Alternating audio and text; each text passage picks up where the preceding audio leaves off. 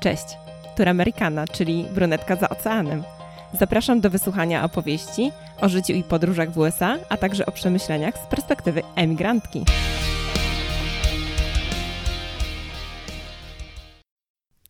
Cześć, to jest odcinek zapoznawczy. Wita Was brunetka, 178 cm wzrostu. Lokalizacja, jeżeli przyjąć za punkt odniesienia mój kraj ojczysty, to za oceanem. Remericana to nazwa stworzona po prostu na potrzeby obecności online. Jest to wariacja mojego imienia i słowa Amerykana, określającego wszystko, co amerykańskie, tak jak ten podcast o tematyce amerykańskiej. Jak być może domyślacie się z nazwy, wcale nie celowałam, żeby znaleźć się w Waszyngtonie. Celowałam w Warszawę. Waszyngton kojarzył mi się kiedyś tylko z panem Marcinem Wroną, który relacjonował spod Białego Domu albo spod Kapitolu soczyste newsy z Ameryki. Tak sobie myślałam, że fajnie mają ci dziennikarze, tak podróżują po świecie i wskakują na nasze ekrany na chwilę, żeby o czymś nas e, poinformować. Ale szczerze mówiąc, nigdy nie myślałam o tym, że pewnego dnia chciałabym spakować walizki i zamieszkać w Waszyngtonie, tak samo jak w żadnym innym miejscu poza granicami Polski. Nigdy nie był to mój cel. W moich snach wciąż Warszawa, jak to było w piosence Lady Punk, ale ta Warszawa nigdy się nie ziściła.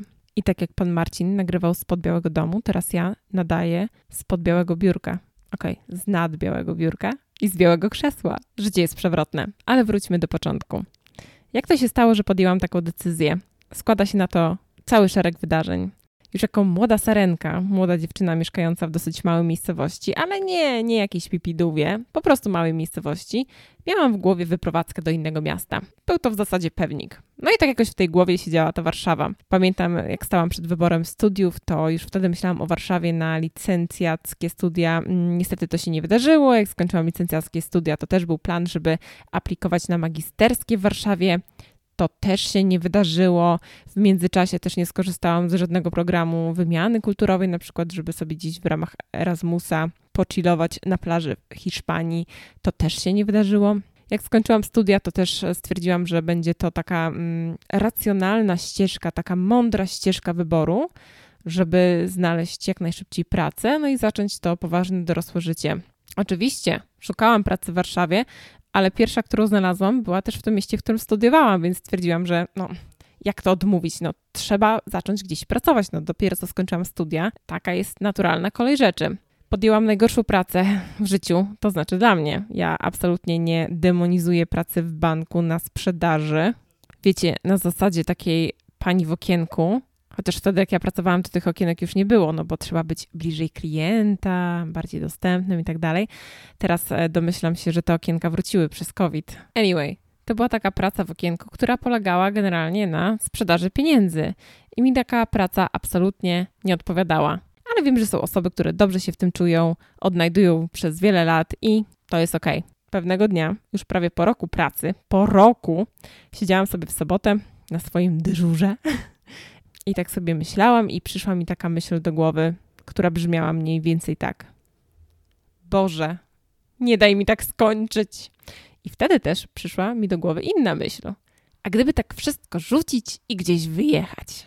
Kilka lat wcześniej słyszałam o takim programie wymiany kulturowej w Stanach Zjednoczonych, ale wtedy oczywiście ja byłam tym takim przykładnym człowiekiem, który idzie po tej takiej rozsądnej, racjonalnej ścieżce i ja wybierałam studia, mają być skończone. 5 lat. Nie ma opcji, żebym przerwała. Dlatego też wtedy odrzuciłam tę ideę wylotu jakiegokolwiek, gdziekolwiek. Ale siedząc w tej nielubianej pracy, ta idea znowu y, przyszła do mojej głowy. I słuchajcie, to jest, to jest w ogóle coś zadziwiającego. To jest tak niewiarygodny proces, który wydarzył się w mojej głowie i moim życiu, ponieważ trzeba Wam wiedzieć, że ja z podejmowaniem decyzji jestem trochę na bakier. Jeżeli ja wchodzę do sklepu kupić sobie bluzkę, to ja się bardzo długo zastanawiam, czy ma być to kolor czerwony, czy ciemnoczerwony.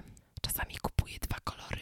A czasami jest tak, że wracam do domu już po tym odważnym wyborze i decyduję, że jednak no, muszę zwrócić, bo, bo jednak nie. Także jak widzicie, decyzja, którą podjęłam wtedy o aplikacji i o tym, jak po tej aplikacji, jak szybko znalazłam się w Stanach Zjednoczonych, trzy miesiące po wypełnieniu formularza, to jest dowód na to, jak bardzo nie lubiłam swojej pracy, jak bardzo chciałam coś zmienić w swoim życiu, jak bardzo cisnęło mnie to, że odpuściłam sobie tyle wcześniejszych okazji. Stwierdziłam, że tym razem, teraz albo nigdy. I wiecie co, dzisiaj na to, jak na to patrzę, to sobie tak myślę, hmm, chyba czasami musimy doświadczyć takiego totalnego fuck upa w życiu. Żeby coś nam totalnie nie wyszło, żeby, żebyśmy wybrali coś, z czego jesteśmy totalnie niezadowoleni.